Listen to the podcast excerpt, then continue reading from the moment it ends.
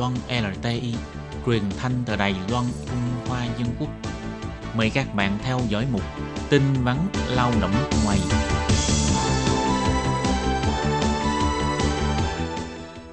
Khiết Nhi và Thúy Anh xin chào các bạn. Xin mời các bạn cùng đón nghe chuyên mục tin vắn lao động của tuần này. Các bạn thân mến, trong chuyên mục tin vắn lao động của tuần này, Thúy Anh và Khiết Nhi xin giới thiệu với các bạn thông tin như sau. Đó là Ủy ban Nông nghiệp phát hành video ngắn mang tên Thanh Duyên làm nhiệm vụ, giúp cho lao động di trú hiểu hơn về các quy định bảo vệ động vật tại Đài Loan. Và sau đây xin mời các bạn cùng đón nghe phần nội dung chi tiết của tin vắn ngày hôm nay. Để giúp cho lao động di trú hiểu hơn về các quy định bảo vệ động vật tại Đài Loan, Ủy ban Nông nghiệp đã ủy thác cho Tổ chức xúc tiến quyền bình đẳng động vật phát hành video ngắn mang tên Thanh Duyên làm nhiệm vụ để tuyên truyền việc không được ăn thịt chó mèo. Và video này có phiên bản tiếng Anh và tiếng Việt. Ở một số vùng tại Việt Nam có truyền thống ăn thịt chó, đến nay vẫn còn khá phổ biến. Mỗi khi mùa đông đến, rất nhiều người đều sẽ thích ăn thịt chó để bồi bổ cho cơ thể. Nhưng khi đến Đài Loan, hành động này lại có thể vi phạm đến pháp luật của Đài Loan. Do sự khác biệt văn hóa và không hiểu luật, khiến cho một số lao động di trú vẫn giữ lại thói quen ăn thịt chó như ở quê nhà, hay còn có việc mà ra đường bắt những con chó lang thang, giết thịt. Nhưng điều này đối với người dân Đài Loan lại cảm thấy rất là khó chịu cũng như là không thể nào chấp nhận được. Rất nhiều người yêu chó cũng vì thế mà có cách nhìn phản cảm đối với lao động di trú, thậm chí chỉ trích lao động di trú không văn minh, giả mang, thường xuyên gây xung đột ý kiến giữa nhóm người bảo vệ động vật và lao động di trú.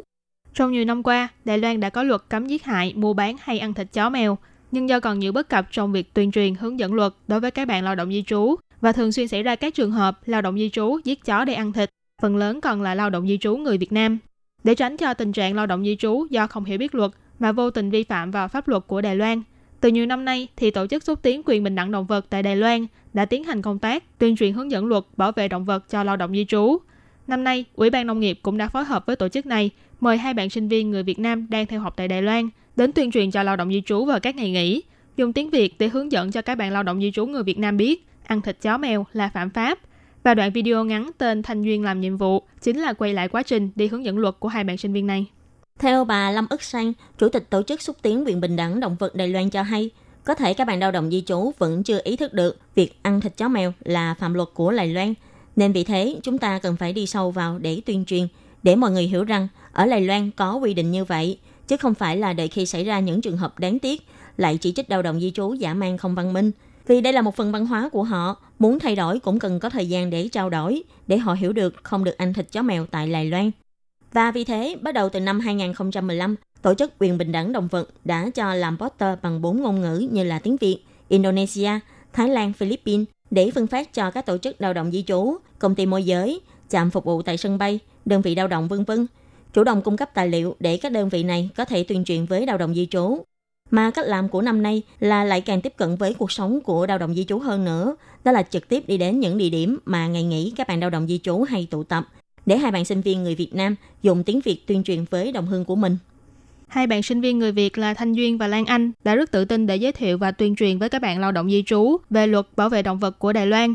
Bà Lâm Ước Sang cho rằng phải có sự tự tin như vậy thì lúc giới thiệu luật với lao động di trú mới có hiệu quả. Trước mắt, điều cần thiết nhất chính là tăng cường tuyên truyền tại các nhà máy. Bà hy vọng năm sau có thể đặt trọng tâm tại các nhà máy.